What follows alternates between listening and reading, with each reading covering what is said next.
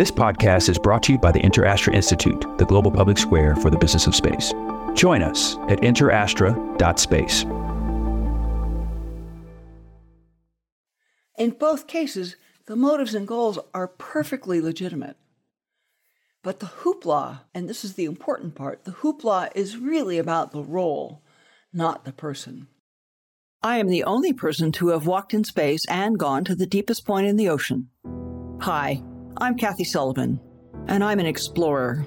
Exploring doesn't always have to involve going to some remote or exotic place. It simply requires your commitment to put curiosity into action.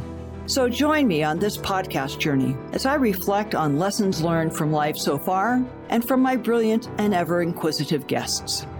We'll explore together in this very moment from right where you are. Spaceship not required. Welcome to Kathy Sullivan Explores.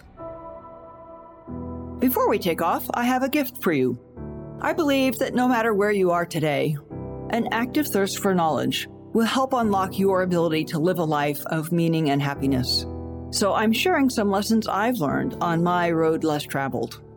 Over at KathySullivanExplores.com, you'll find my seven astronaut tips to improving your life on Earth. When you sign up, I'll send them to you and also make sure you're the first to discover future podcast episodes and learn more about exciting adventures ahead. Just head on over to KathySullivanExplores.com. Have you ever wondered what it would be like to be a celebrity? What it would be like to have all that attention and what you would make of all the fuss about you? I was skeptical of celebrity from a young age and very aware somehow of the warning to not believe your own PR. Of course, when I became an astronaut, I suddenly was a celebrity. And one day I had a rather hilarious experience that reminded me just how right and wise that warning was. Here's what happened. The small town of Newburgh, New York was putting on a Space Days extravaganza in the late fall of 1985. The civic leaders' motives were to inspire the area's students and, not incidentally, generate some publicity to help attract new visitors. Space Days would showcase the community's spirit and attractions, both to locals and those would be new visitors. So, of course, they contacted NASA and asked for an astronaut to come up to town as the symbol of the event. More precisely, they asked for my classmate, Air Force Colonel Fred Gregory. With Stewart Air Force Base right nearby, the area's major employer, Fred was a perfect fit. And as he was the first African American space shuttle pilot, he was sure to be a sensation. Unfortunately, Fred had to cancel all of about two days before the event start. This left NASA scrambling madly for a replacement. Since I happened to be already in nearby Massachusetts, I got the assignment, and so off I went to Newburgh, New York. The morning after my arrival was wildly busy. I had shared my slides and space stories with three different schools before noon. And after the last one, we headed directly to the town park for the grand opening of Space Days. A semi truck sized flatbed had been towed to the park to serve as the platform for the kickoff speeches. As I got out of the car, I saw it was draped in red, white, and blue with a huge banner along the front side that said, Welcome to Kathy Sullivan Day. Pretty cool, huh? Focal point of a day that's dedicated to you? But you know what my instantaneous reaction was when I saw that banner? It was, you can't fool me. 24 hours ago, that banner read Fred Gregory Day. And it had. Because although every single person I had met was very cordial and super excited to have me there, the day wasn't really about me at all. I was simply a useful tool for advancing their purposes. And there's nothing wrong with that. In fact, using the power of our image and position to inspire the public is an explicit part of an astronaut's job. And by the way, one that I enjoyed.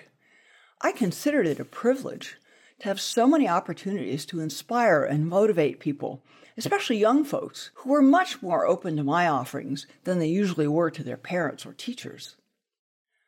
I took two lessons from my experience on that so called Kathy Sullivan Day that has served me well ever after. One is inward focused and the other outward. The inward lesson is the deeper wisdom of the don't believe your own PR warning. I had always taken that to simply mean don't get a swelled head. Space Days taught me that it's also a warning to be careful about which external signals you take as indicators of your true worth. The good folks of Newburgh had their own entirely valid motivations for casting me as a hero and showering me with praise.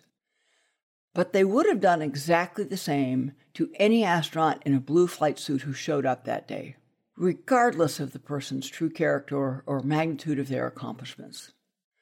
We see this all the time with movies. The producers are going to promote the heck out of whoever has the leading role in their film to boost the audience and make their profit. In both cases, the motives and goals are perfectly legitimate.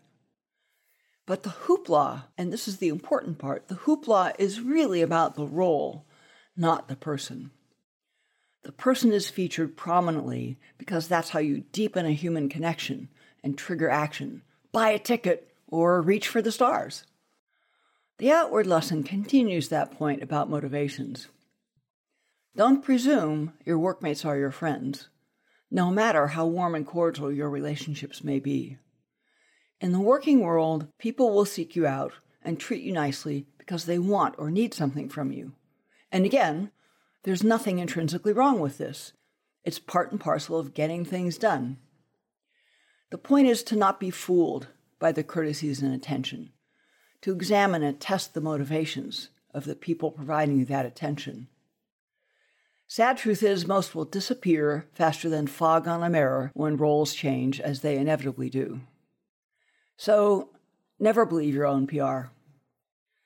Follow your internal compass, your highest values, and be guided by the counsel of people who are consistently and genuinely motivated to support you simply because you're you. Thanks so much for joining me on today's mission. For more solo shows and deep dives with incredible guests, along with all the ways to get the podcast and much more, head over to KathySullivanExplores.com.